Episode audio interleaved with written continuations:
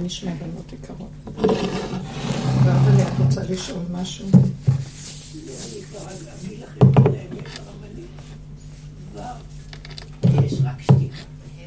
יש רק מה? שתיקה. נכון. אין כבר מה להגיד. יש מה להגיד. אני שמתי לב, כל פעם יש התחדשות נוספת. אנחנו אה, מדברים בדרך ומסבירים, והשם נותן הערות, ולאט לאט זה נכנס לנו למציאות, ואז אה, אנחנו מבחינים באמת. כי זה לא מספיק לדבר על האמת. המהלך של ההתנסות מבשרי. ואז אה, אני הבוקר, כשבאתי לפה, אמרתי, אני לא אשתה בבית, כי נגמר לי, ה... יש לי מין חלב קוקוס כזה. לא, ש... לא שותה קפה עכשיו ולא שותה חלב. ו... וגם סוכר, אני משתדלת. אז הוא שם לי, אני לא עובדת על זה בכלל. זה בורא עולם, תהליך של ניקוי כזה. וכשהייתי בבית איזה שבוע, זה היה תהליך של ניקוי. הוא זה הוא, זה לא היה קשור אליי. אני, אין לי כוח להתנגד לשום דחף יצרי ולשום דבר שאני רוצה. אין לי כוח. בגולם אין לו כוח לעשות עבודות ולהתנגד. אז בורא עולם שומר, הוא לקח לי את הרצון לקפה. זה לא טבעי שזה יהיה ככה. בקיצור, אבל ש... אז ככה אני כבר, בדרך כלל כשהייתי נוסעת לשיעורים, הייתי נעצרת לקנות קפה או משהו. בדרכים זה עזר לי. ככה לי. מאוד אהבתי להיכנס. לארומה של תחנה מרכזית. ופלא, בחיים לא הייתי נכנסת למקומות כאלה, למקום של קפה ולשתות. הוא התחיל לשים אותי שמה, ובין הנסיעות שלי הייתי צריכה להמתין, אז זה היה מקום טוב לשבת ולהמתין. פעם אחת הדלת שם הייתה סגורה, היה כתוב ארומה בר. יש, וישבתי, הדלת נסגרה, אז קראתי את זה מבפנים, והיה כתוב רב המורה. רב המורה. ואז אמרתי, זה מקום שמשיח יושב בפתחה של רומי. והוא נמצא פה, וזה מה שמושך אותי לשבת פה. יושב בתוך כל ה... מה זה הדבר הזה? מה, לשבת במקום של קפה. והייתי מתבוננת הרבה באנשים, במצבים, כותבת שם, וקונה לי את הקפה. כשהתחילה הקורונה אי אפשר היה, סגרו שם. וגם השיעורים, אני לא הייתי נוסעת הרבה. ופלא גם, לא היה חסר לי בכלל כלום בבית, יש לי קפה, שתיתי קפה בבית. ועכשיו, בשבועיים האחרונים שאני לא בשתיית קפה, כאילו נגמלתי, אני לא נכנסת בכלל. אני הולכת ישר לאוטובוסים, אם אני צריכה. הבוקר אמרתי, אני אעצור, קפה אני כבר לא שותה, אבל יש לי את הקקאו הטבעי הזה שקניתי, וזה כמו תחליף כזה, הוא טעים. קקאו קקאו אמיתי, לא קקאו של... אה, לא שוקולית ודברים כאלה, אבל קקאו... אה, מאה אחוז קקאו. כן. אמיתי, לא כלוי, לא זה, לא, לא מעובד. לא יודעת, יכול להיות שזה אורגני, כן. מי שהביאה לי. ואז אמרתי, אני אקח לי, אה, אה, אין להם את מה שאני שותה בבית, החלב שקדים עם קוקוס, אבל יש להם אה, סויה, וגם שקדים קצת. אז אמרתי לו, תשים לי קצת מים וקצת שקד, חלב מוקצף של סויה, ואני אשים את הקקאו. ושמתי ככה, הלכתי לאוטובוס, וקצת אחרי זה התחלתי להרגיש לא טוב.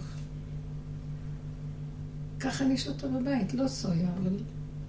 והרגשתי לא טוב. פתאום האזור של הקודקוד הרגיש לי כבד, וה... והקיבה רחשה לי, ולא היה לי טוב. אני גם סויה, אוי ואבוי לי אם אני אקח סויה.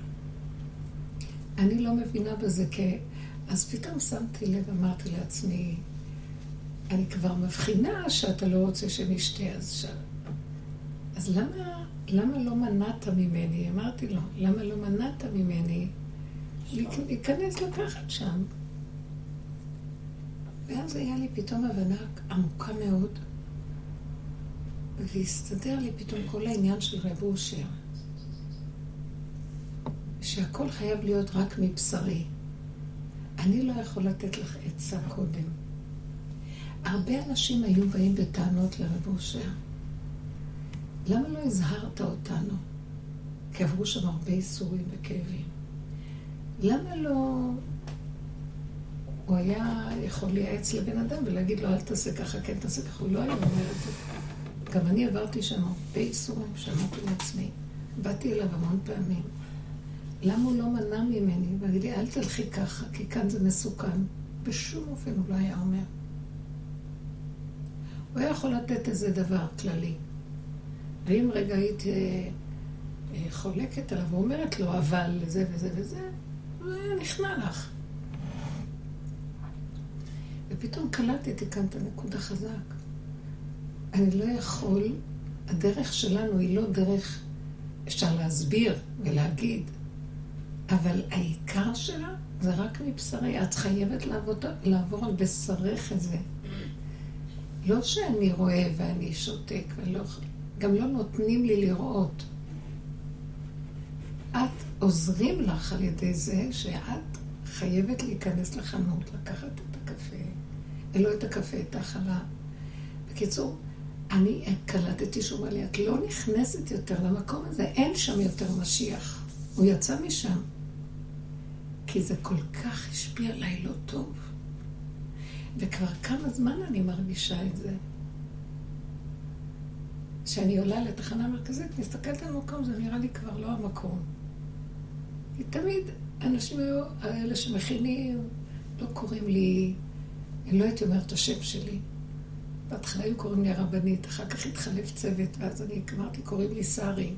הם קוראים את השמות, הקפה. שרים קוראים לזה. שרים, רק רואים אותי שם נכנסת. שרים, מה את צריכה? הם אוהבים אותי ורוצים לעשות לי בדיוק מה שאני אוהבת. הייתי משגעת אותם, תביא לי זה, תביא לי זה, תביא לי זה. אין. עכשיו פתאום, אני פתאום הרגשתי, זה לא מקום יותר. כאילו, משיח עזב משם. זהו. סגור. אסור לך להיכנס שם יותר. אין לכל המקומות האלה, לכל הרחבות וה... זה מקומות של כביכול הוללות. היום כולם, זה כבר לא נקרא הוללות. אנשים יושבים בבתי קפה ומדברים. אין. זה לא, אני לא נכנסתי לשם בגלל הוללות. היה לי תפקיד להיכנס לשם. זה היה כאילו, משהו עובר על כלל ישראל, אני עוברת אותו. כאילו, מתכנסים כלל ישראל לתוך השיא של הבלגן, ואחר כך משם יוצאים. כאילו, השרוע כמצולה שאין בה דגים, דגן. אין כלום.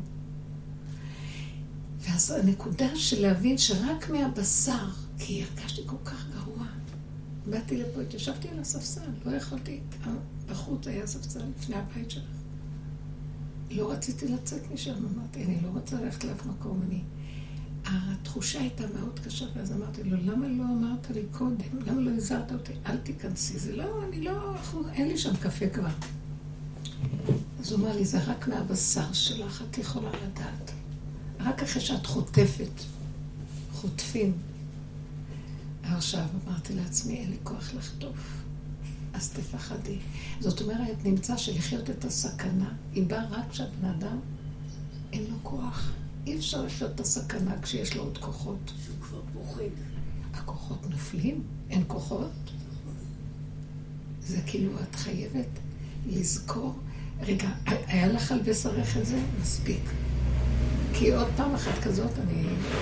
לא, אין לי כוח להכיל. הכל קטן, מצומצם, ואז זה כל העניין של החצר הזאת של הבושר. לא היו אומרים, לא היו מסבירים. זה חמודה עם השמלות היפות שלה, נסיכה. אני אחזור רק, אני אגיד לך את מה שדיברנו. שבדרך הזאת זה רק מבשרי אפשר להבין את זה, אי אפשר להסביר. עכשיו, אנחנו עושים בשיעורים, אנחנו מדברים, והדיבורים נכנסים לעצמות שלנו. וזה עוזר לנו לא לחטוף כמו שמישהו אחר היה, אנשים חוטפים חמישים פעם ולא לא רואים את הנקודה, מיליון פעם. אבל הנקודה היא חזקה שהיה שם, שרב אושר לא היה מסביר לאנשים ואומר להם, אלא נותן להם לחוות, ליפול ומכות ועל בשרם ורק ככה. וכשאנחנו מגיעים למקום של תשישות, זה המקום היחידי שאפשר לחיות בו את הסכנה. כי אי אפשר לחיות את הסכנה כל עוד יש כוחות לבן אדם. כי הוא יודע את זה במוחו, אבל היצריות דוחפת אותו, הוא לא יכול. אבל כאשר כלו כוחותיו, והוא חווה דבר קשה, ישר הוא אומר לו, הגבול שלו לא, הוא כבר מפחד באמת, כי הוא אומר, הגולם חי במציאות של כל רגע הולך למות. אין לו רזרבות. המוח זה הרזרבה, אין בגוף רזרבות. הגוף הוא מאוד מדויק, אבל המוח נותן כאילו אוויר לגוף, ואז יש כאילו אפשרויות ומרחבים. באמת אין אפשרויות ומרחבים. פסיק רשע ולא ימות? אי אפשר. אז הוא לא מת פיזית, אז הוא מת, מת נפשית, מת רגשית, מת רוחנית, מת. נמצא שרק בקצה, בקצה של הכל, קצה העולם, קצה הדורות, קצה האדם, קצה היכולות, שם רק האמת מתגלה. הבורא עולם. לא יכול אחרת.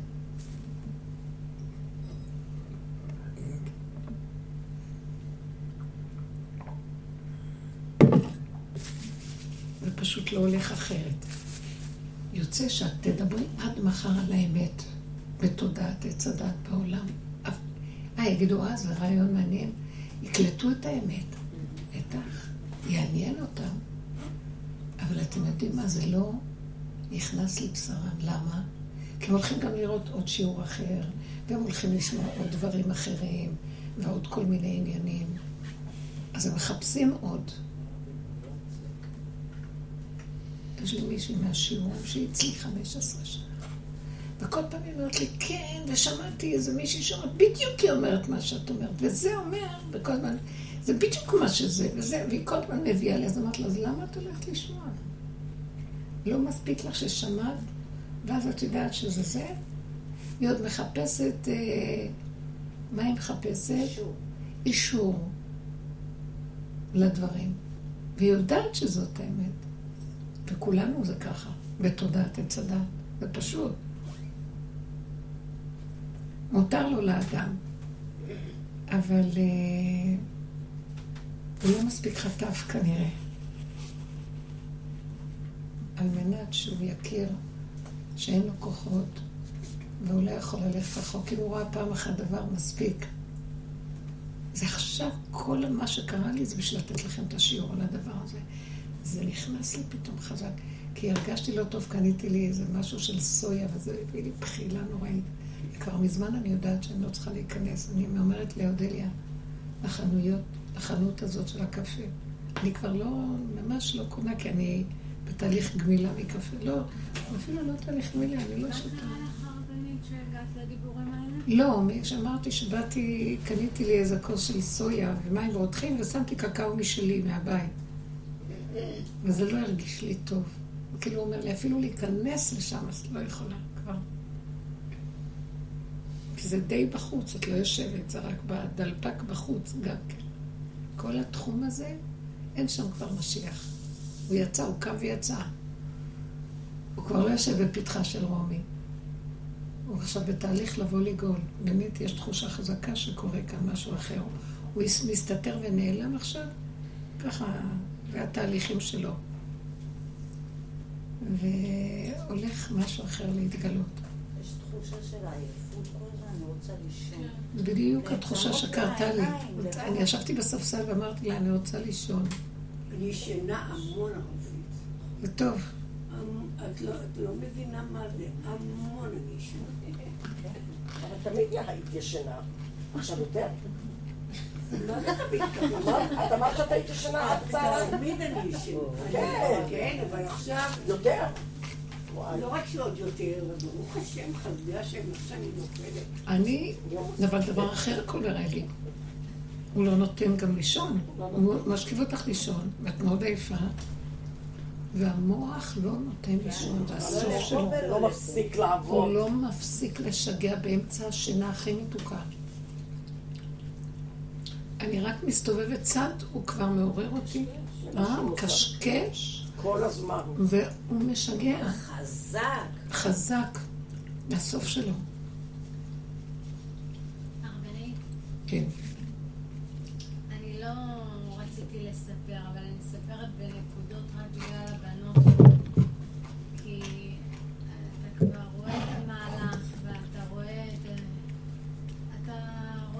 סייעתא דשמיא.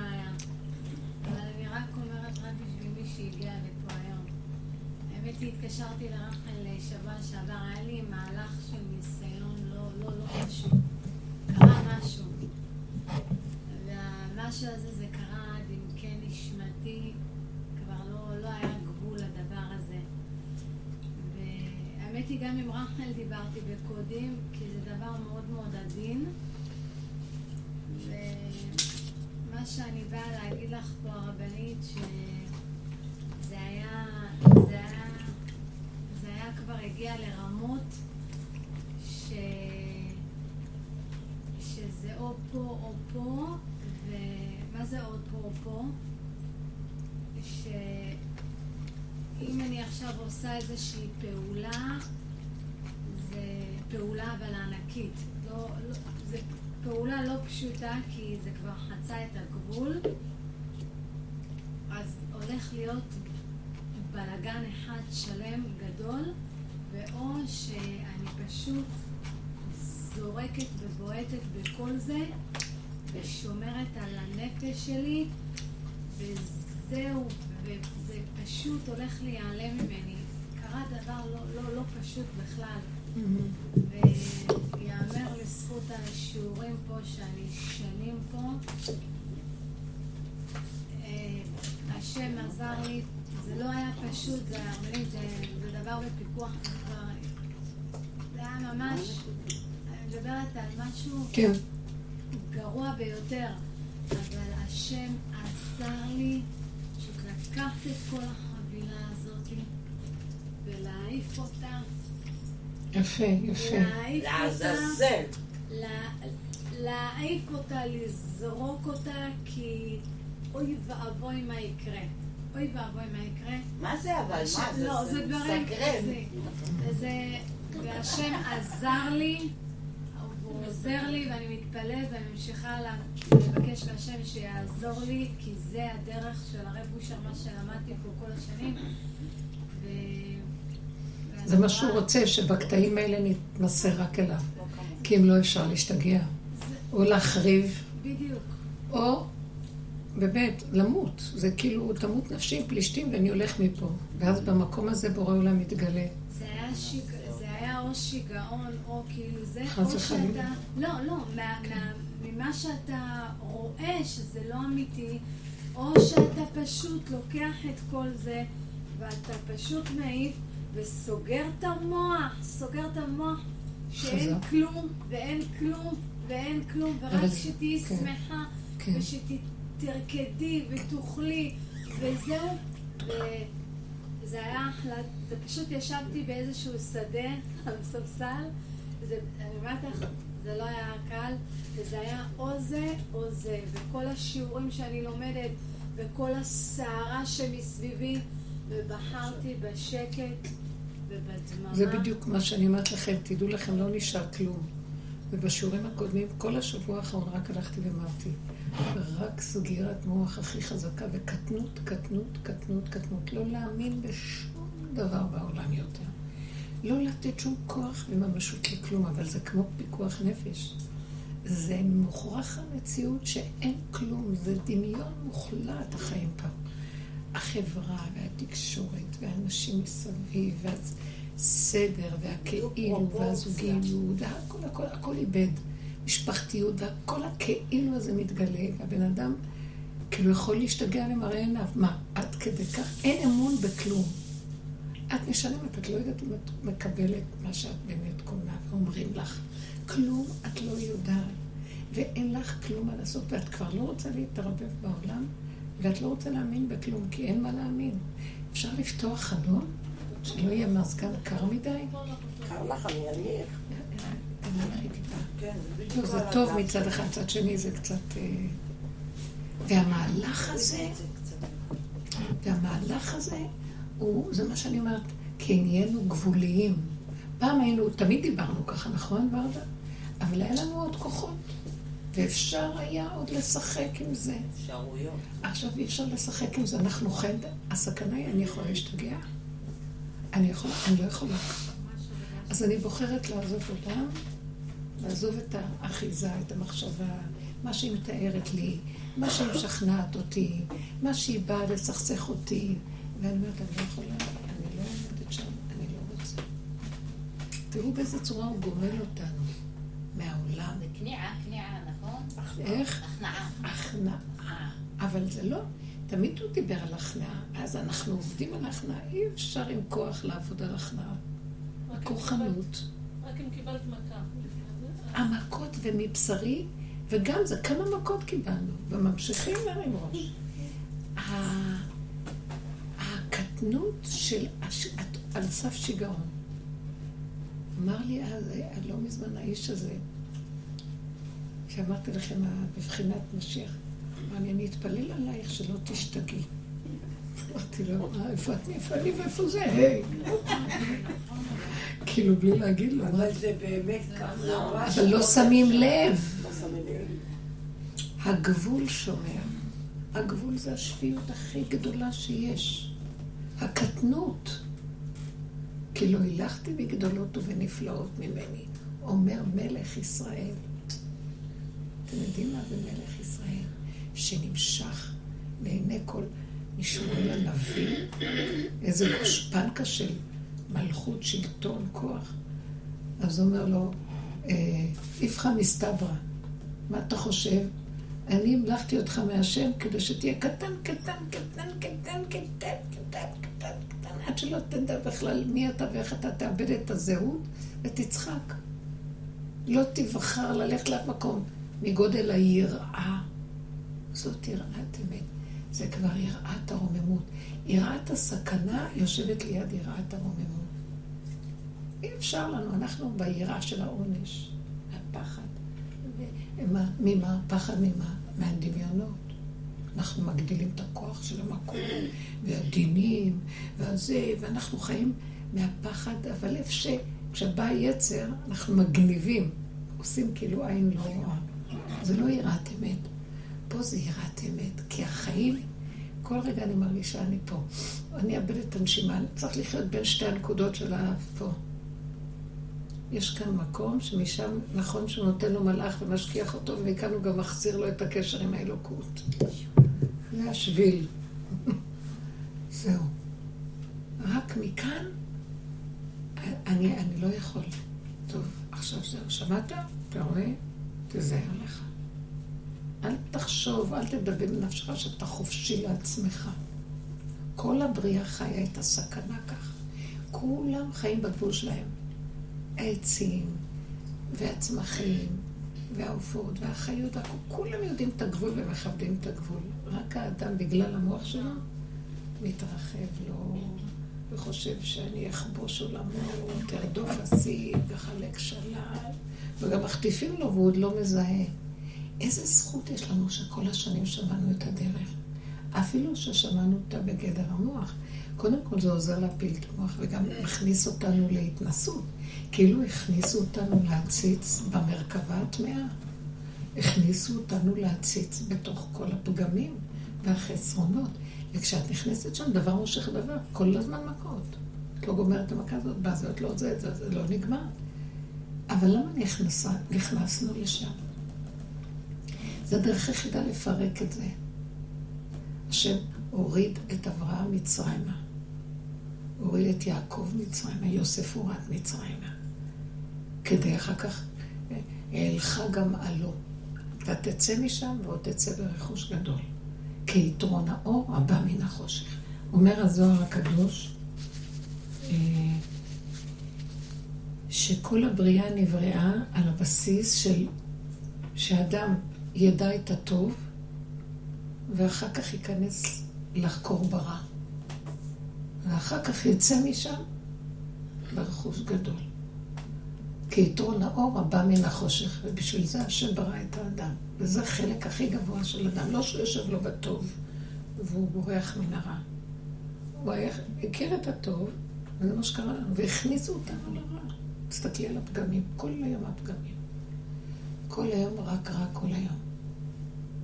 אני, אני אומרת לכם, הייתי בוכה אצל ראש כל היום רק רע. היום יותר מתמיד. זה עולה עוד פעם, עוד פעם. זה עולה, אבל כבר אין לזה ממשות ומשמעות, הוא כבר נמצא במקום, את באמת כי את חי את הסכנה. אין לי כוח, אז או שאני יהרוג אותו ותמות נפשי עם פלישתים, או שאני אמות. אני לא אתאבד, לא יכול. ואז הוא מתגלה שם ואומר לך, אל תאמיני לכלום, רק תצחקי. תצחקי.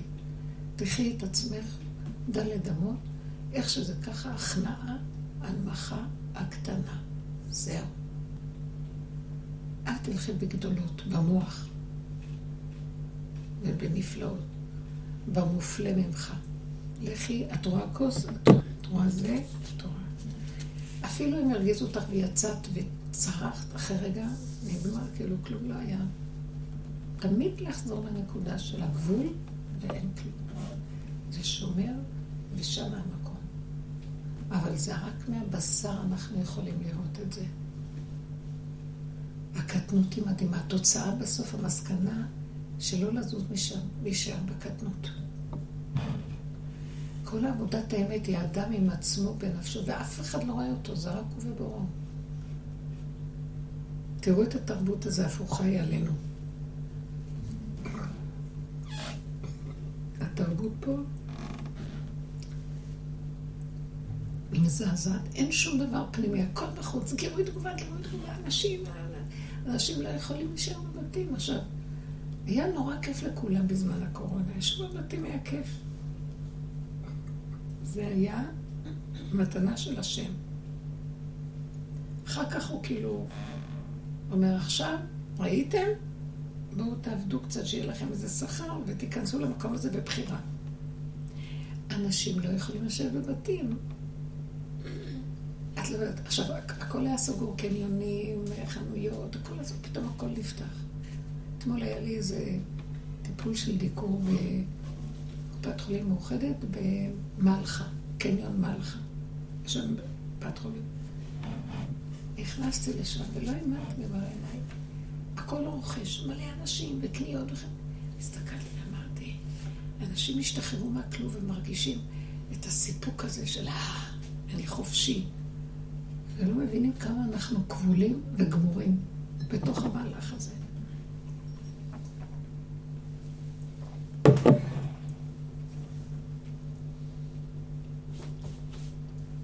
ואמרתי לעצמי, אפשר, אי אפשר, חייבים, זה כאילו צריך את הסיפוק הזה. זה כאילו הסיפוק של הנחש. התמכרות. כי היא לא יכולה לשבת לבד בבית. וכל עיקר העבודה הזאת, בסוף, היא מספרת לנו, מכסה טפח, הוא מגלה טפחיים, ואף אחד לא מבין מה היא אומרת. ואני קולטת, היא מדברת מהניסיון הפנימי של עצמה, אמיתי, דק, עמוק, עמוק, בינה לבינה לבין בוראה. העולם בחוץ חייב להסביר ולהגיד ולהודות ולהביע. והיא אומרת, לא צריך את הפרטים. אני יודעת מה אני אומרת, רק אני באה להגיד לכם את התכלית של החוויה. מספיק. זה מה שאני רוצה להגיד. אבל העולם הוא מוחצן, וזה פנימי. אתם מבינים מה אני אומרת? ככה צריך להיות. השם ברא את האדם שהוא יחיה איתו. תראו מה נהיה, עזבנו אותו, וכל אחד משרת את השני. משתחווה לו עבודה זרה, עשינו. אמנם השני הוא סיבה. לפני חטא עץ הדת, לא היה את השני לסיבה. האדם בתוכו היה קשור עם בוראו. בתוך נפשו, הוא ונפשו הייתה הסיבה. הוא ומדרגותיו הפנימיים, זה סיבתו לבוראו. אבל הוא לא צריך את הבחוץ. מעצמו לעצמו היה רואה ויודע. עכשיו, אחרי זה הנחש, הוא הפציץ אותו החוצה. הכל צריך להיות בחוץ. צריכה להתנסות וליפול חמישים פעם, ולהכיר את כל העולם, ולנסוע עד סוף העולמות, ולענות לחלל, וללכת לכל הכיוון צדיקים בכל העולמות, והכל. דחילק, מה? איך? מאיפה אני אחיה? עד שבן אדם תשוש חוזר לאותו חור ולאותה פינה ואמר, לא צריך כלום. ומלכתחילה לא היה צריך. למה יצר את כל המכות והאיסורים כדי להגיע לאותה מסקנה? זה חטא אדם הראשון. זה מה שהוא עשה לנו.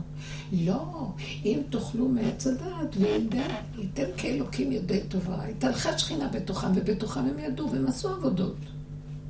זה עוד לא היה מושלם, הגן עדן. הרעיון היה להיכנס לשבת בראשית ולהיכנס לעולם הבא, שזה מדרגה אחרת. גם האדם הראשון, עם כל מדרגות הנעלות, שהוא היה משתמש עם אור מאוד עמוק, עדיין היה צריך לעשות כמה תיקונים בבריאה. תראו לאן הגענו כתוצאה מהחטא הזה. ירדנו בדרגות של דרגות. במקום רק קצת ועולים, ירדנו לתהומות היללה, תהומות הנשייה, תהומות המאבקים. איזה אכזריות יש בכדור. איזה מלחמות עברו. ההיסטוריה רוויה בבשר של כל אחד ואחד. שחיטות והריגות ופוגרומים ושואות ואינקוויזיציה ומה לא. איך אכזריות שרתה בעולם, כוח הזרוע השולט. כל פעם עלה איזה קבוצה אחרת של דת, והלכו עם הפילוסופיות שלהם ושחטו בני אדם, כי ככה בא להם. אתם לא מבינים איזה אכזריות. מה שנשים עברו, התעללו בנשים, הם היו פיסת בשר. מי שמוצא אותם יכול לאנוס אותם, לעשות להם מה שרוצים. ככה זה היה, אתם לא מבינים? עבדים. הסבל היה נורא. לא נורמלי.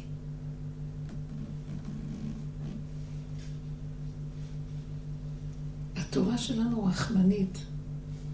עם כל זה שהעולם נשבתה בתוך העולם, אז גם כן יש מקום שאישה, עבד, שפחה, ילד, שוטים, נחשבים באותה קטגוריה. זה כואב לי מאוד. אבל כי העולם נכנס לתיקונים האלה בתוך עץ הדת, אז התורה נכנסה לזה. אבל השם ברא אותם שווים. ולעתיד לבוא, זה מה שהוא אומר. לא תקראי, לא, לא עוד בעלי, רק אישי, כאילו, זה משהו קשור באחדות. חצי שהוא שווה לחצי השני, כי ביחד זה שלם. גם כל חצי בפני עצמו כבר שלם. וזה היופי הזה. והעולם רוכש. איזה סבל. אני רק מסתכלת אחורה, אני נבהלת. ואנשים פה עוברים, והם לא יודעים אפילו. כלה נכנסת לחופה, היא חושבת, אה, איזה חגיגות, איזה תכשיטים, איזה זה. ייסורים. חיי הנישואים הם לא פשוטים. אז אם זה לא בזה, אז יהיה בזה, אז אם לא זה, אז זה זה. זה כובל, הכל קשה, וזה התיקון. בשביל מה היה צריך את כל זה? בשביל מה הם צריכים לאכול מהעץ הזה? מה? מה? אה, כדי שזה יהיה על ידי עבודת האדם. כי כתוב שלושה תנאים שהקדוש ברוך הוא ברא בהם את העולם. ברא עולם מופלא. ורצה, זה אחד. דבר שני, רצה להיטיב לברואיו מעולמו. שכל ההטבה שיש לו, הוא רצה את זה לתת לנברא שהוא ברא. כל היצורים והנבראים והאדם. אבל התכלית השלישית הייתה, התנאי השלישי, שזה ייעשה על ידי האדם עצמו, לא בלחם חסד. לא בחינם, שיטיב לו. שלם. עכשיו, אז הוא שם את האדם בגן עדן, והיטיב לו מאוד מאוד. הכל היה בעד אליו, והכל בקלות. והוא מושיט, רק אומר מילה, כבר עד אליו הכל מגיע. כולם משרתים אותו, כל הבריאה אהבה אותו ושירתה אותו. תמכה בו ונתנה לו. אז אם כן, איפה זה יהיה שלא יהיה אה, לחם חסד, אם כל הבריאה כבר נותנת לו? הוא השאיר לו משהו קטן בתוכו. נתן לו את גן העדן לעובדה ולשומרה. זאת אומרת שיש כאן שני מהלכים. יש לו בחירה, אבל קטנה. זה כמו שתגידי שני דברים אה, ש... שאת צריכה לבחור ביניהם, אבל מאוד מאוד ברור לך מה את בוחרת, בלי בלבולים ובלי כלום. אבל הוא נתן לך שני דברים, את צריכה לבחור ביניהם, אבל אין לך איסורים בבחירה. אז הייתה לו בחירה. כן, הייתה לו בחירה לא לאכול מעץ הדעת, וכן לאכול מכל שאר הגל. כן, אבל שלח הלאה וזה אחד הערמומים. שהוא חכי. אבל זה. זאת אומרת, הייתה לו כן בחירה. והוא יכול לקיים את התנאי של הבורא עולם בקטן ויפה. הנה, עכשיו הגענו לזה. שמעת? היא סיפרה את הסיפור שלה. היא יכלה להפציץ עולמות, להשתגע ולשגע ולהרוג ולא יודעת מה. ואז היא ישבה על הכיסא. והיא נכנסה למקום הפנימי הזה כתוצאה מעבודה שנעשתה הרבה, של שתיקה, הכלה, הכנעה, עבודה מאוד מאוד פנימית, סבל, ייסורים, הסתכלות ובחירה. נכנסה פנימה, אז זה משהו אחר לגמרי, הבחירה, אתם מבינים? עכשיו אני אצא ואני אחרים ואני אהרוס ואני זה, אבל זה איפה שאנחנו עכשיו. ואני אחטוף, וכולי חבול מוכה ופצוע, פצע מכה וחבורה טריה, אין מתום בבשרי. ואחר כך אולי נפנים משהו. בסוף מרוב תשישות ועייפות וגבוליות נגיד לא, לא, לא, לא. נחזור ישר גם הראשון. לא. אני בוחרת המלפפון, כמו עגבניה, כמו הכל, אבל זה בסדר. אין עולם. מיד אני אומר, לא, לא. יש לי אפשרות בחירה, אז השם אומר, זהו, תקבל על זה שכר, זה הבחירה שרציתי שתבחר. לא צריך להתייסר. פתח לו עץ הדעת, תיבת פנדורה של ייסורים. מזעזעים. בשביל מה היינו צריכים את כל זה? תגידו לי. אני, בא לי- אני בוכה, העולם מת מייסורים. מה? ואתם חושבים שזה טוב, אז זיככנו את העולם. אתם יודעים שזה לא ייגמר, התוכנית הזאת קיימת. מי שלא מגיע למסקנה הזאת כי הוא לא זכה לסוף של דרך האמת, הוא יחזור בששת אלפים שנה הבאות ויתגלגל עוד קצת. מי יודע איפה אנחנו בכלל? אין איתנו יודע עד מה אם זו ביאה או שיבה. זה רק בורא עולם יעזור לנו וירחם לנו. כי התמסרנו אליו בתמימות. באנו. מי איזה פתי בא הנה? למה? ויתרנו על הכבוד, על השם, על המשחק של העולם, על הכל. מה? ספגנו ביזיונות, חרפות, כאבים, ונכנסנו פנימה. אין, אף אחד לא יודע מי אנחנו, לא אנחנו. אף אחד לא יודע. הוא אמר לי, תסתירי את הכל, רק תוציאי את הג'יפה ושיחשדו בך. לא רק שלא ייתנו לך כבוד. הפוך על הפוך. אז פעם מסתכלת על איזה תלמידה של הרבה שנים. חנה ויעל, מחיות. את עושה את עצמך שאת רשאית, את בכלל לא. מאוד צדיקה. אמרתי לה, השתגעת, את לא יודעת מי אני. אני איבה לה היום. פחדתי שמשהו בתוכי אמר, אוי ואבוי לך, אם תתני את החיובי. שמעתם? רק ככה אומר לי, את הולכת בעולם. מראש לאריות זנב, לאריות ראש לשועלים. מה אני אגיד לכם? ורק לצחוק. רק לצחוק. ובסוף אני מגיעה למסקנה, וואי, טוב לי, טוב לי כי הונאתי, תודה שהכנסת אותי שם. הוא רצה, זה התכלית של כל בריאת האדם. אכלנו מעץ הדת, תרדו לשורשים שלו. לא, לא. תרדו לשורשים שלו. עד הסוף. סכנה. אוי ואבוי, בני אדם קשה להם להיכנס שם. אברהם אבינו נכנס שם, הוא פחד להיכנס. יעקב אבינו פחד להיכנס למצרים, השם אמר לו, תרד למצרים. זה. זה השם אמר לו, תרד למצרים. אני אשמור עליך.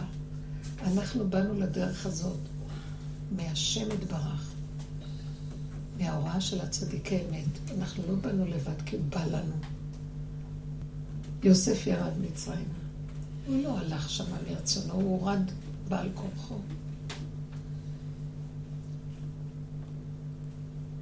איפה היה כתוב על עוד כאלה שירדו?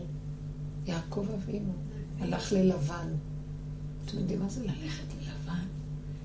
אבל אני ממש עולה לי בכי, אתם לא מבינים, זה בית הכישופים הכי גדול. לא, אתם, אתם לא מבינים מה זה, אתם בכלל לא מבינים. פעם הייתי באמריקה, בניו יורק, כשנסעתי לאחת המסעות שלי, הייתי אוספת למוסד תרומות. נכנסתי לחנות נעליים. רציתי לקנות נעליים. עכשיו, אני לא ראיתי שום דבר שמתאים לי, אבל אני פתאום הרגשתי משהו מהכיוון של המוכרת, שמכריחה אותי, מכניסה לי, הרגשתי את זה. שמכריחה אותי לקנות. ולא רציתי, אבל היה כוח חזק שנכנס בי וקניתי, ולא רק זוג אחד, שניים. ולא רציתי. לא רציתי. ולא, הייתי מבולבלת. יצאתי, ואחרי כמה שעות קלטתי, הם מחשבים את הבני אדם. אין לה כוח של כישוף. איך תדעי מאיפה היא באה מכל ההודו וכל התורות האלה, אני יודעת. אז המקום הזה שאנחנו, פשוט אתם לא מבינים את זה, שהקדוש ברוך הוא אמר לו, תרד לחקור שם. תרד כל הכישופים של לבן, תחקור את המרכבה התמיהה. מה, אנחנו ירדנו לראות את כל הפגמים, זה פשוט?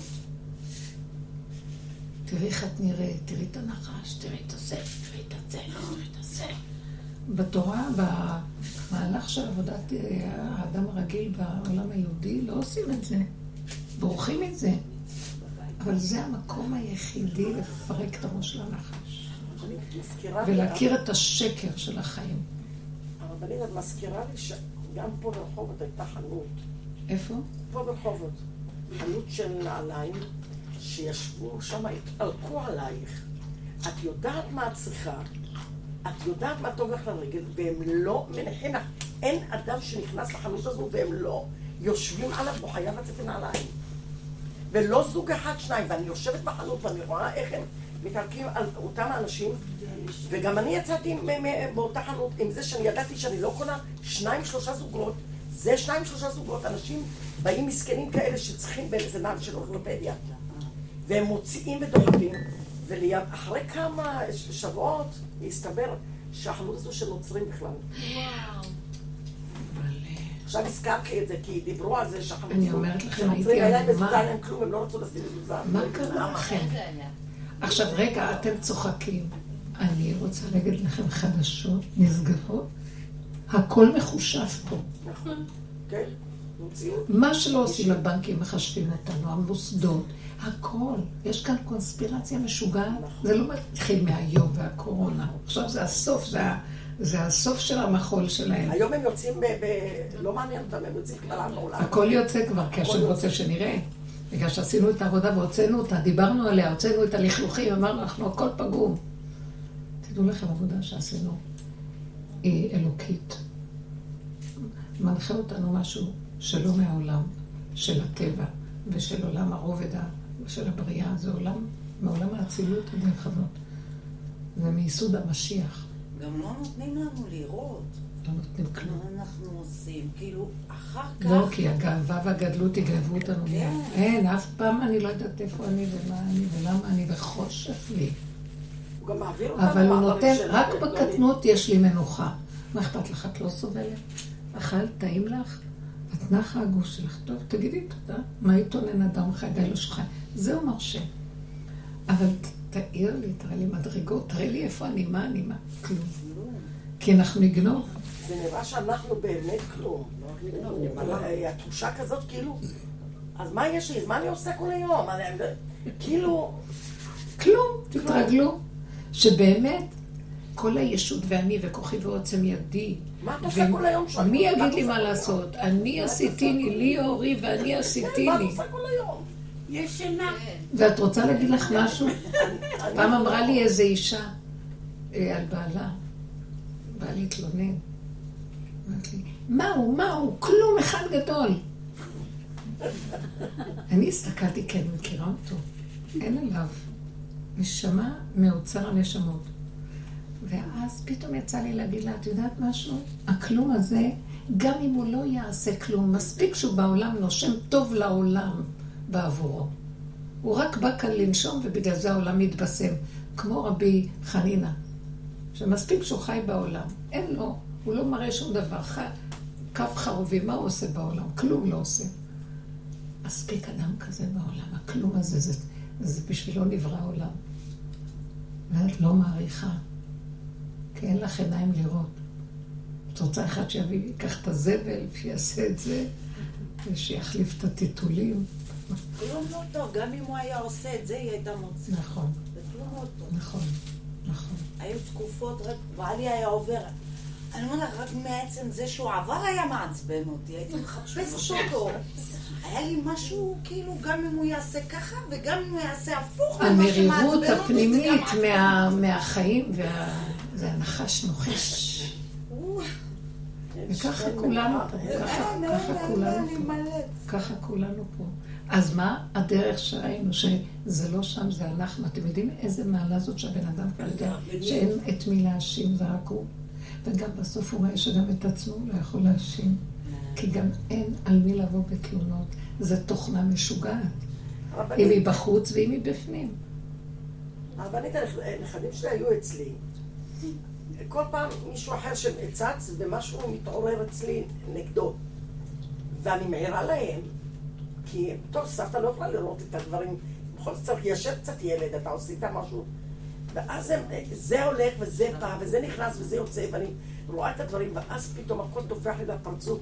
וואלה, את כל כך ביקורתית, את רואה אותם, עושה את, זה עשה, זה עשה. את לא חושבת? שזה את. איזה מתנה זאת איזה, זה לא. את. מה שקורה, הוא שומר על הניקיון שלנו, הוא לא נותן לנו... זה, הוא רוצה שנהיה מדויקים. הגולם לא יכול להכיל יותר ממה שמדויק לו. הוא לא יכול לחשוב שעוד יכול לשחק עם הגוף שלו, לאכול מה שבא לו, לעשות משהו.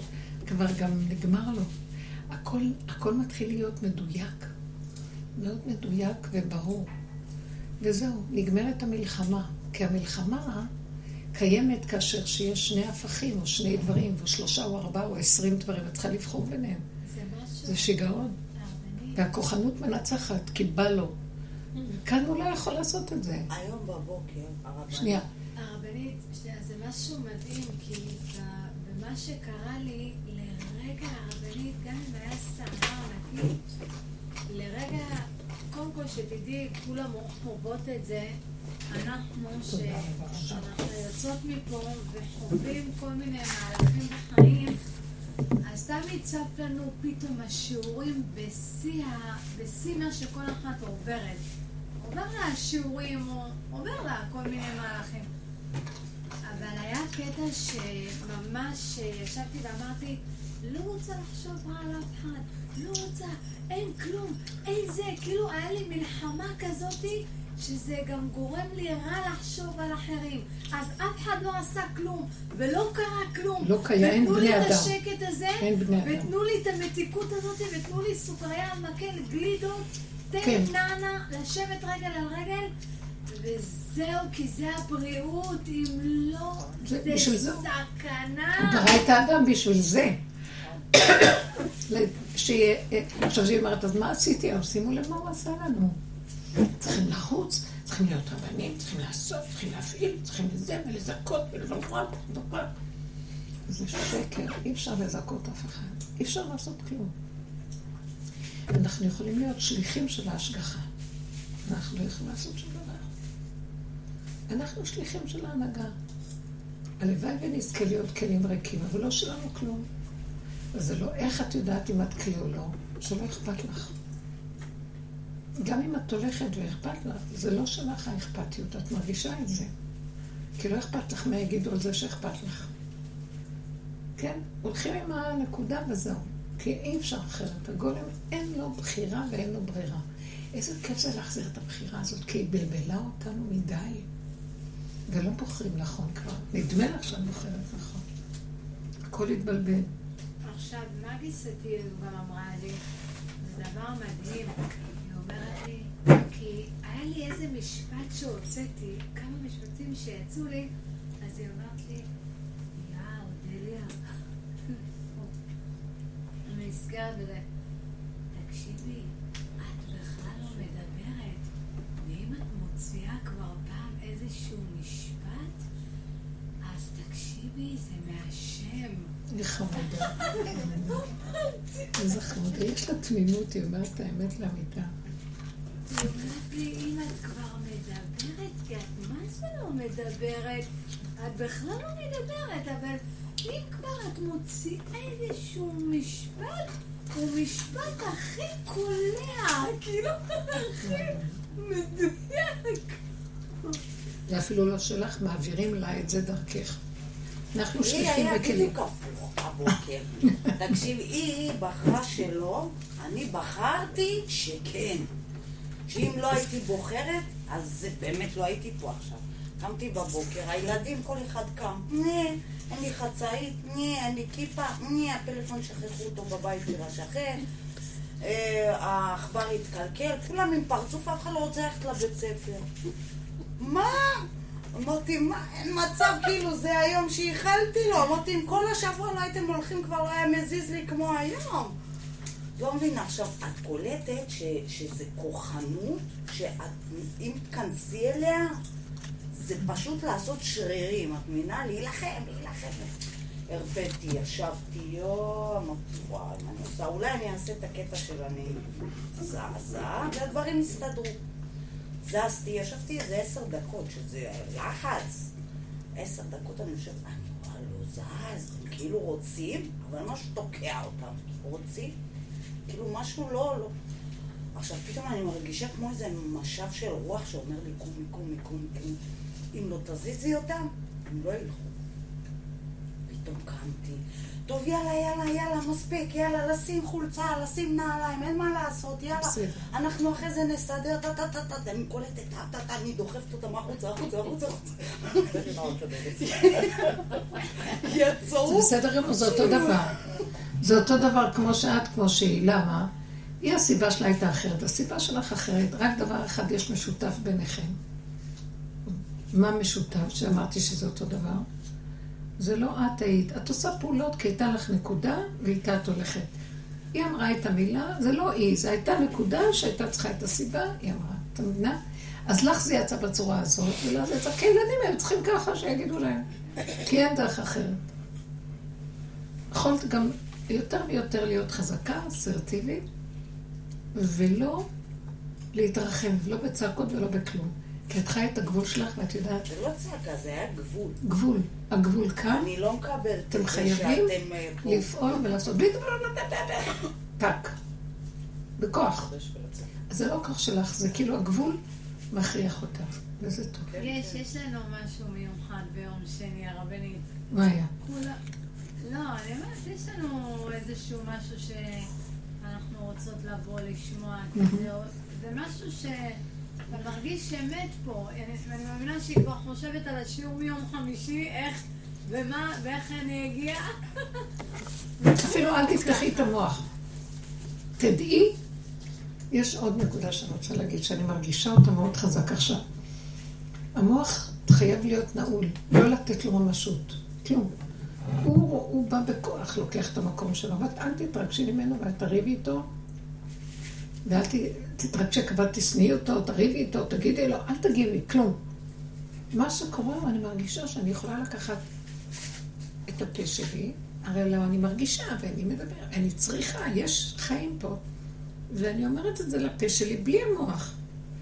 וכאילו אני אומרת, וזה צריך להיות. וזה מה שנקרא, את, האלוקות זה מדברת מתוכך, כמו שהיא דיברה ממנה אליה, גם לעצמך תגידי, אני הולכת לשיעור. את גוזרת זה מתקיים, לא להתרגש, לא לחשוב, לא לעשות... עכשיו, אה, כן, תלכי, מי לא, ייתן כאילו לך? המוח אומר לי, תעשי עבודה, לא. תרפי, איזה... לא להקשיב לו, ואז את, ואז את מתחילה מלחמות, לא להקשיב לכלום. תחי אונליין את הרגע הזה, תדעי מה שאת רוצה, ותלכי, תעשי, תעשי. אז תגשי, תגשי, תטלטלי אותם, שזה לא יהיה מתוך שנאה וכעס, מתוך זה שאתם חייבים ללכת, שלום. הלו, אין אפשרות אחרת. הגבול הוא מדהים, ואת גוזרת, וזה נהיה. בלי לריב, בלי להתווכח. כי המוח קופץ ואומר, הם מרגישים, הם מרגיזים, הם מעצבנים. הם... אל תלכי עם המוח בכלל, תלכי, מה את רוצה? ללכת? תלכי. אז צריך לסדר אותה? תסדרי. לא להיכנס עם ההוויות, לא להיכנס עם ההשקפות, לא להיכנס עם האפשרויות הנוספות. אין. זה, זה כאילו איזשהו כוח באמת שגזר, ואז המציאות התקיימה. ממש. כאילו, כי קלטתי שאין לי סיכוי, כאילו, אם אני אקום עם האישות שלי, זה להיכנס אישות באישות, זה כוח מול כוח. לא, לא כדאי. אז, אז זה תדעי כאילו... שאת אומרת זה יהיה. זה היה למה, ממש- למה את מטילה ספק בזה? המוח גונב ואומר, כן, ואז מתחילה מלחמה. פשוט, לא מדברת, לא אומרת כלום. אני צריכה ללכת, אתם קמים והולכים שלום. ניגשת, עושה פעולות. אבל המוח הזה קם, ואז הוא שונא, ואז הוא כועס, הוא מפחד שהם יתנגדו לו, ואז הוא מפעיל כוחנות. זה המחשבות של האדם. וכמה צריך להיות חזק, לא לתת, עכשיו זה החוזק הזה.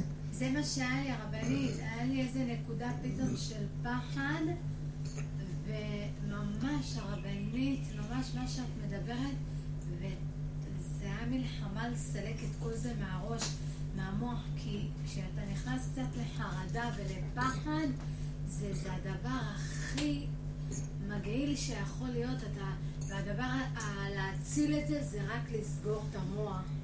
אין תרופה אחרת. אין, אין, אין, אין, אין. אין. כן, עכשיו אני אומרת לכם, זה כמו מצב של הרוורס צריך להיות מאוד מאוד חזק עד הסוף. סוגרים את השלטר הזה. לא רוצה, לא, לא רוצה. הוא בא להגיד לי, לא רוצה להקשיב. הוא בא זה, לא רוצה זה. הוא בא זה, מה אתה צריך לקום? אני מזכירה לה את סבתא שלה, אבל את אומרת לא מעניין מה היא אומרת, אני מרגישה צעירה שאני יכולה להגיד ככה שאני סבתא עד שמה? מחרתיים. מבחינה של חיצוני.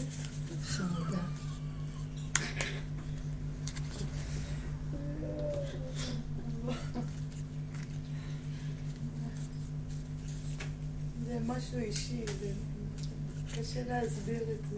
הרבנית, למה, את יודעת, בתקופה האחרונה, אני לא יודעת למה אני תמיד חושבת על יוסף ודוד. זה הזמן של זה. זה הזמן של גאולת אה, משיח בן יוסף, משיח בן דוד. הסוף של משיח בן יוסף. שהוא... אומרים שזה אחד, הוא לא יודע, רבנית זה יכול? נכון, שמשיח בן יוסף בשם כן, דוד זה אותו הם בסך אחד. הכל אחד שהיו חייבים לחלק אותם לשניים, בגלל העץ הדת. נגיד בכל מיני סיטואציות שקורים לי בחיים, ואתה כאילו מול אנשים, ואתה רוצה, לא יודעת מה, אבל אתה נשאר בקטן, ופתאום עולה לי הדמות של דוד, עולה לי הדמות של יוסף, של יעקב אבינו. כן. הסיפור עם הרב בושר עם המזוודה, עם המלאק... לא יודעת, עולים לי כל מיני דברים, וזה מציל אותי, פשוט מציל אותי. מה, איזה יופי. מציל אותי, הם מבטיחים לך, רבנית. אם לא... וכן באים לעזור לך. אה? נכון, הם באים מותק. כאילו, טהורה. יום אחד רחל חתכה בטטה ויצא לה מגן דוד. ממש, כן, ממש. בתוך הבטטה, מגן דוד. כל פרוסה יש לה מגן דוד. מי- פרסמנו את זה.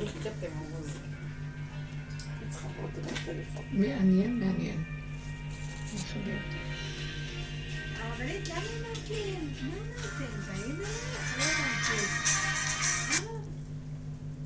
כן? כן, כן, כן. למה? בגלל שאני נזכרת? כשאנחנו נמצאים ברובדים הזהים, אז שם הם מתקשרים איתנו. הנשמות נמצאות פה, הכל, הכל, הכל. אנחנו, כמה אנחנו צריכים לעבוד כדי להגיע למקום הזה, של הניקיון הזה, של הכלום. שמה הנשמות באות והן עוזרות לנו.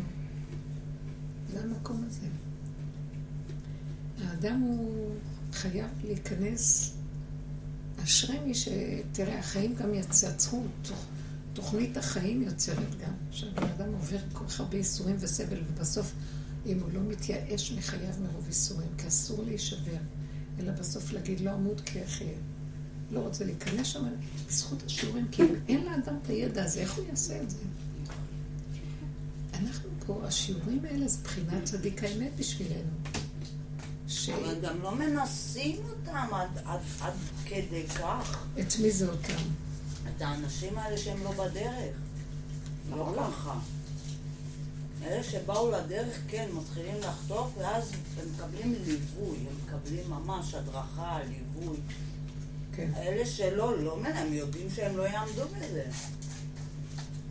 בדרך שאדם רוצה ללך מוליכים אותו, אם הם לא רוצים. יש מקום, אני ראיתי, אפילו את ואני, כל אחד בדרגתו, יש לנו דברים שאנחנו עדיין לא רוצים ללכת עד הסוף. נכון, אז כל אחד, גם הם לא רוצים. נכון. לא. בטח שיש לנו כאלה לא, דבר. זה- לא. אז אנחנו זה הם, זה לא הם, ואנחנו כבר יושבים. כל אחד יש לו דרגה שעוד אומר, לא, לזה אני... נכון, אני כוח." לא מוכנה להגיע מזכירה לי. עכשיו איזה חלום. כן. אני יודעת, החלומות שלי. היה לי חלום שכאילו אני בתוך חדר, אבל החדר יש לו רק שתי קירות. כאילו אה, פינה. עכשיו, בפינה הזאת היה שם איזה חלון, שמעבר לחלון הזה יש מלא ערבים, שזורקים לשם אנשים והם עושים להם לינץ', הורגים אותם. וכאילו אני יושבת מול החלון הזה, כאילו ליד יש תור, יש עוד איזה בחור לפניי ואני, ושומרים עליי שתיים או שלוש דמויות, זה משתנה. כאילו אלה עם ה... כמו, כמו מלאך המוות שמציירים היום, אצל הגויים, עם השחור, אבל אין להם פנים. את יודעת מה הם אומרים? זה, הם שומרים עליי. עכשיו, מה הם אומרים לי בחלום? אנחנו צריכים לדקור אותך, ואחר כך גם לזרוק אותך לערבים, וזה יכפר לך, כאילו, בחלום. ואני אומרת, אין לי בעיה שתדקרו אותי, אין מצב שאתם זורקים אותי לשם, לערבים. אז הם מראים לי, הנה בואי תראי, הוא הסכים. ודוקרים אותו וזורקים אותו לערבים. ואני כאילו רוצה לברוח. עכשיו שמה זה אין סוף וזה חושך, אין שם לאן לברוח. שם אין כלום. את בפינה, כאילו, את פינה. ואומ- ומנסים לשכנע אותי. עכשיו, הם, אין להם רשות אה, להכריח אותי. הם כאילו. בעדינות יש איתי. הם בעדינות איתי, כן.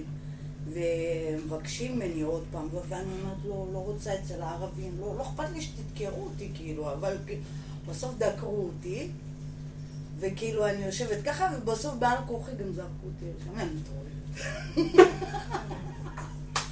אז, מה זה אומר? זה לפני הדרך. יודעת, אה, זה. לפני הדרך שהכרתי את לפני הערבית שהכרתי את הדרך. לפני הדרך? זה זה? זה- זה הדרך. אה, סידרת לי את הכל. פתרת לעצמך. היה לי גם עוד איזה חלום. אין לנו ברירה.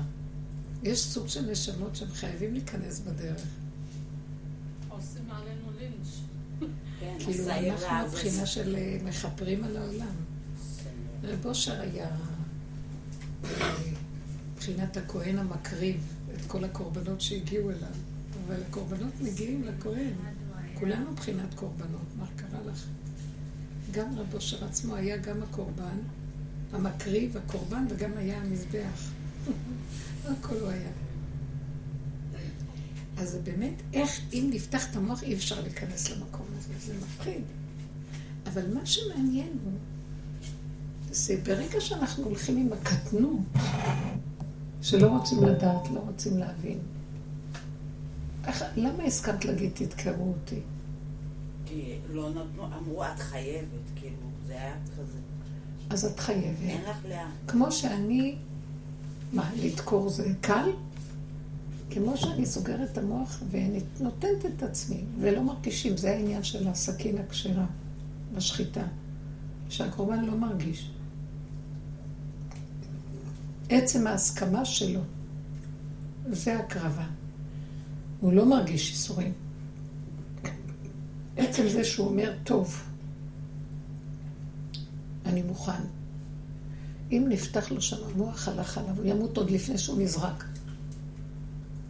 מהפחד והחרדה ומה לא.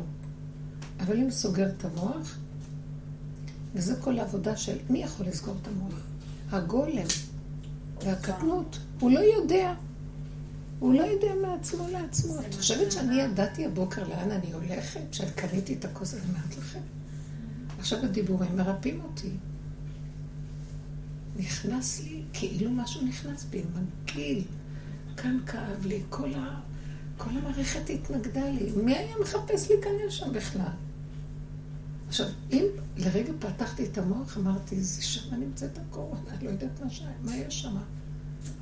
ומשיח כבר לא פה, את לא יכולה לשבת פה, כסכנה. כבר השם. אין כאן, אין, אין לך כאן שום שמירה. אסור לך להיכנס. עכשיו, לא ידעתי, עד שלא חוויתי על בשרי, לא ידעתי. אז לא פתחתי את המוח, יכולתי להיכנס כמו פתיה ולהישחט. כשאחר כך יצאתי, אז פתחתי רגע את המוח, אמרתי, את יכולה רק לפתוח כדי לזהות מה היה פה, כי אני, אני תלמידה נצחית, לומדת. ואז, מה אני רואה?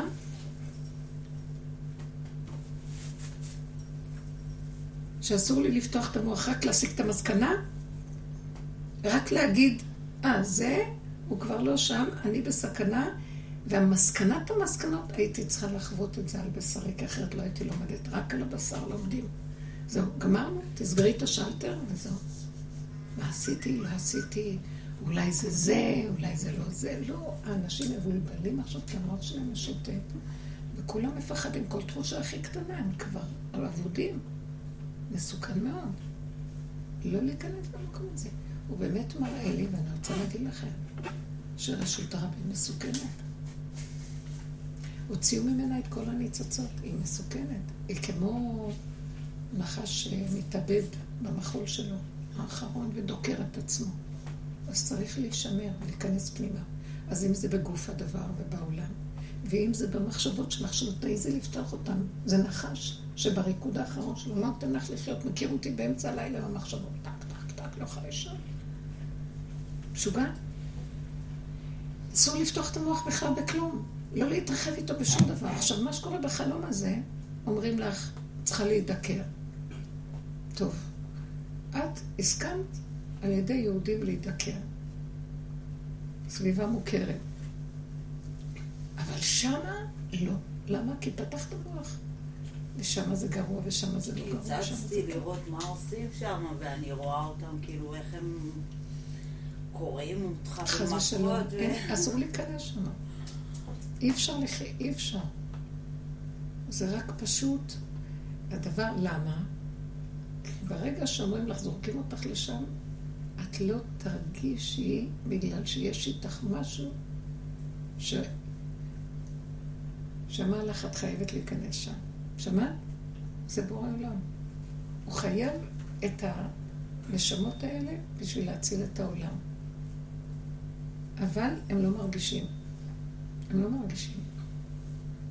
אני מבטיחה לך, אם המוח פתוח סכנה, ואם אנחנו נכנסים, מתי נכנסים למקומות האלה? בסוף, בסוף, בסוף, אין כלום. לא, אסור לפתוח, אסור לשאול, אסור לחשוב, אסור להבין, אסור כלום. תשבי, את יכולה לשבת שם במכות ולשמוח ולצחוק, ולא תרגישי כלום. את לא מבינה איזה מקום זה. מבינה? כאילו מישהו בא ו... כמו ראיתי את זה. בשרו במסרקות. כן, בחדר, והיה צוחק, לא. בדיוק. כי היה שם השגחה אחרת עליו. אז כלפי חוץ זה נראה, אנחנו קוראים מזדעזעים. תדעו לכם, וזו האכזריות שיש פה. אי אפשר לקרוא, לראות סרטים נוראים, זה אכזריות. אי אפשר לקרוא סרטי אימה, ספר- ספרי אימה. אי אפשר לקרוא מה שקורה. למה מביאים לנו את זה? כי ביום הכיפורים זה מוזר, מוריד לנו קצת דמעות, וצריכים את זה ליום הכיפורים. מזעזע את האדם. אבל באמת, באמת, זה לא היה ככה באמת. אתם מבינים? המוח, כשהוא מספר את הדבר, הוא עושה אותו הרבה יותר.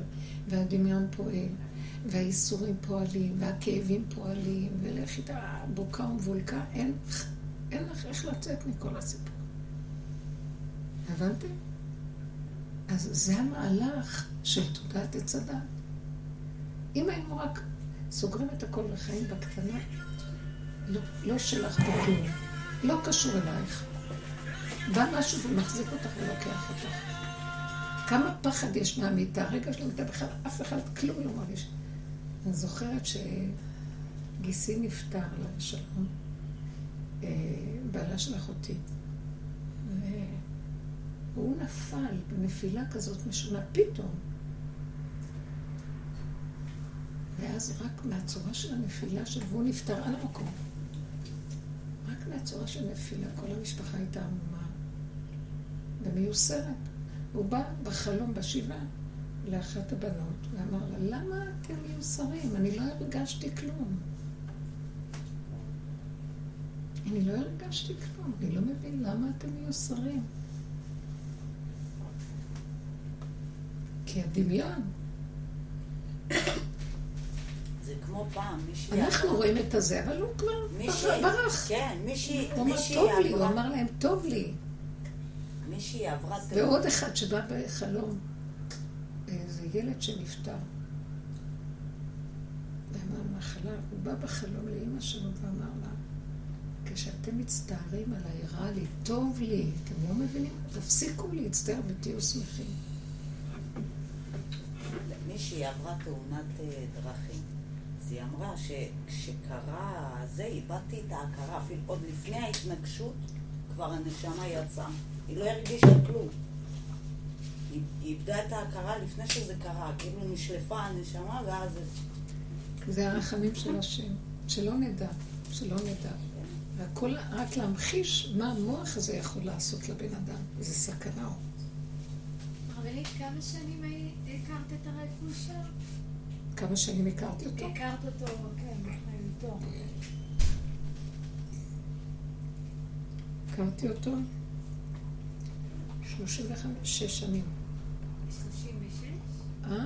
כמה? 35 או 6, בחיותו. כן. בחיותו, כן. כאילו 40... לא, לא, לא. מאז ועד היום. אה, אה, 20 בוא. נגיד, לא, הכרתי אותו עוד קודם לכן. אבל לא הכרתי אותו ממש. הייתי, באה אליו, אבל לא... לא, בהכרה של בחיותו הדרך. לא... אז 20 שנה בחיותו. 20 שנה. כן, 20 שנה בדרכות של הדרך, קצת יותר אפילו. רואים שהוא היה מיוחד. היה לי עוד חלום. איך? אני- כן. אני יודעת שאני בעייתית, אבל את לא, את חייבת, לא זה יושב אנחנו עליי. מפרשים את זה לפי הדרך, אז זה עוזר לנו אפילו כן, בנקודות שלנו. היה כאילו, אני יושבת בתוך אה, אה, חדר גדול, ויש שם מלא שולחנות גדולים כבר אה, ערוכים לכבוד שבת, וכאילו כבר נכנסה השבת ומחכים לקידוש. ועכשיו, אני לא שייכת לשם, ברגע שקם הבחור בשביל אה, להגיד אה, את הקידוש, אז אמרתי, יואו, זה הזמן שלי, כנראה בעלי יצא מהבית כנסת, אז אני כבר אלך הביתה, אקדש בבית. עכשיו, החדר היה מואר באורות צהובים, כזה כמו חממה כזה. ואני יוצאת מהחדר, ואני רואה כאילו, יש לי רחוב, אני צריכה לחצות רחוב, ואני מגיעה, וזה לא מקום שאני מכירה, כאילו, לא, בדרך כלל את חולמת או בבית, או רחוב שלך שאת מכירה, לא. והרחוב הוא רחב, הוא לא כמו הרחובות הקטנים שלנו, הוא רחב כזה, ויש כזה עלייה, ואז שם יש ירידה, כמו שהיה בחו"ל, ככה היו רחובות כאלה. דווקא בירושלים יש את זה. אז אה, כאילו החשיכו את כל המנורות, ה- זה, ואת רואה את הכוכבים, ולא היה צריך להיות ככה. את רואה את הכוכבים, ואת את שומעת כלבים, כלבים גדולים, שהם מחפשים לטרוף. ואני אומרת, מה עכשיו, כאילו, חיבו את הזה, וכבר זהו, שחררו כאילו את הרוע, כאילו, ההפקרות, הרוע, החיות, ה... זה, וככה אני כאילו קולטת את זה, ואני שומעת אותם פה באוזן, אני כאילו, והם בכלל בסוף הרחוב, ואני שומעת, והם מתחילים לצוץ. עכשיו, משהו אומר לי, אל תפחדי, אל תפחדי, לכי. את, את, אה, כאילו, אה, הרי יש לי קשר עם בעלי חיים. אז אני אומרת, איך יש לך קשר? ב- אני אוהבת אותם, כאילו לא נרתעת מהם, לא, כאילו ישר אני... אז הם לא יעשו לך כלום, הם יעריכו שאת לא מפחדת מבעלי חיים, ככה מין קול כזה שמלווה אותי, אבל יש איזשהו פחד של... כי הקולות ב... באוזן ממש, ואני רואה אותם צצים אליי, אז אני אומרת, רגע, אולי אני אדליק בפלאפון את האור, כי הכל חושך, אני אדליק את האור, ואז הם יראו אור, הם יירגעו. והם מתחילים להתקרב, ואני, ואני אומרת, איפה האור, איפה האור, איפה האור? ואני מתעוררת בפחד, בבהלה, מהחלום, ואני עדיין שומעת, מה זה אומר? זה בתוכך. התקופה הזאת השפיעה. זה בתוכך. זה, את שומעת אותם מפה, הם מבפנים הקולות האלה. לכן הם אמרו לך, אל תפחדי, זה בתוכך, אל תפחדי מהבחור.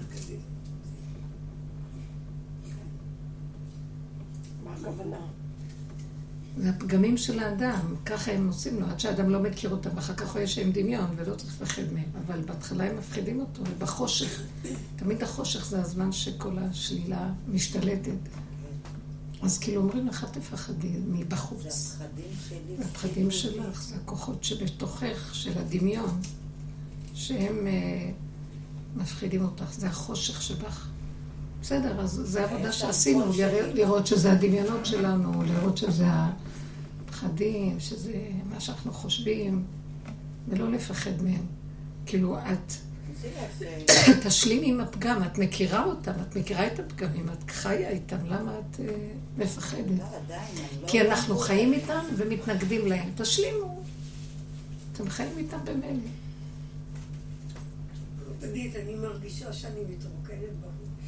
בראש, יופי, מצוין, מעולה. גם בזיכרון, גם כן, כן, כן, כן, גם אני, גם אני. זיכרון. גם אני, לא. זה יש את זה, זיכרון וידע ובלבול. כן, כן, כן. וחוסר כוח, הכוחות נופלים. גם אין לי רצון לדעת. כן, הכוחות נופלים גם. אין לי רצון, ופעם היה לי כזה רצון אה, לדעת, אה, אין לי רצון, זה נופל, המוח אה. מה זה לדעת? ידע? כי זה הבל, את יודעת לימוד, שזה לימוד. לא... כן, לימוד. כן, שום אין דבר. אין חשק להחזיק כן, ספר. זה לא פרשת באמת, השבוע, זה. כן, שום דבר. כן. אין לי גם מה לשוחח עם נאדה. נכון. אז בסדר, זו תקופה כזאת. זו תקופה, ונהיה שקטים, ונהיה רגועים, ונעבוד בתוך הנקודה פנימה. אנחנו עוברים פאזה אחרת, אנחנו הולכים לעולם עולם אחר. הגוף נהיה נפש, אותם הנפשות. מה פירוש? זה המקום שהכל בסדר, לא צריך להתבלבל. רק צריך אה, להסכים ולהתכווץ פנימה, ליהנות מהרגע הקטן, ממה שעושים ברגע הקטן. הרבנית, ככה היו הסבתות של פעם. פיצלו, שהם לא ילכו בגדולות ונפלאות. הם לא ילכו בגדולות ונפלאות, ילכו בקטן. לא תראו. הדור הזה הוציאו המון השכלה, המון זה, כי זה הסוף של העץ הדת, אז זה היה המחול שלו. אבל באמת לא צריך כלום, זה רק כדי שירוקן העולם, ויחזרו כולם לכלום. אנשים יושבים מול המחשב הזה, והמחשב הזה שואב להם את המוח, וזה מאת השם. כדי לפרק את המוח מהבני אדם. הוא מחסל את המוח דרך זה. לא יעזור לאף אחד כלום. הילדים עם המחשבים, את לא תוכל להזיז אותם. וכולם נכנסים שם, הדור החדש, ואי אפשר לצאת מזה. הוא פשוט דרך זה, זה שואב את המוח, והבן אדם מתרוקן. אנחנו התרוקנו על ידי עבודה והכרה. והם מתרוקנים, הם לא יבואו לעבודות כאלה, אז הם מתרוקנים מהדור. לי- אוכל יש לי אותם. כל היום זה באמת במחשב. גורם להם? רגע, זה משהו מדהים מה שאת אומרת עכשיו. אז מה, מה קורה להם כאילו? מתרוקן להם עץ הדעת. דרך המחשב. כן, המחשב בולע את עץ הדעת. הם נהיים זמביס, הם גומרים, וזה, אין להם, הם ריקים. כן. אין להם כלום, הם ריקים. אין להם. מחשב, הם הם כלום. הם כלום אחד גדול. בלי בלי מחשב הם לא שווים כלום. בדיוק. עכשיו פתאום תראו, עכשיו מסתובבים אה, ב- הם אנשים בחוץ ולא הוא למעלה. הילד הכי טוב. ככה השם מרוקן את העולם. הוא מרוקן את כל עץ הדת מהעולם. המחשב זה עץ הדת. הוא נושך את עצמו, הוא מושך את הכוחות של הבן אדם, של עץ הדת, של האדם, ומשתק את הכל. ואז העולם מתחיל, להת... וכולם מגיעים למקום שאת מדברת, רק את מדברת את זה מהמקום של העבודה, ואילו הם ריקים, אין להם חשק לכלום, הם יכולים, הם רק רוצים לישון, הם לא רוצים לעשות שום דבר. רוצים לחיות את הרגע, את ההנאה הרגעית, וזהו.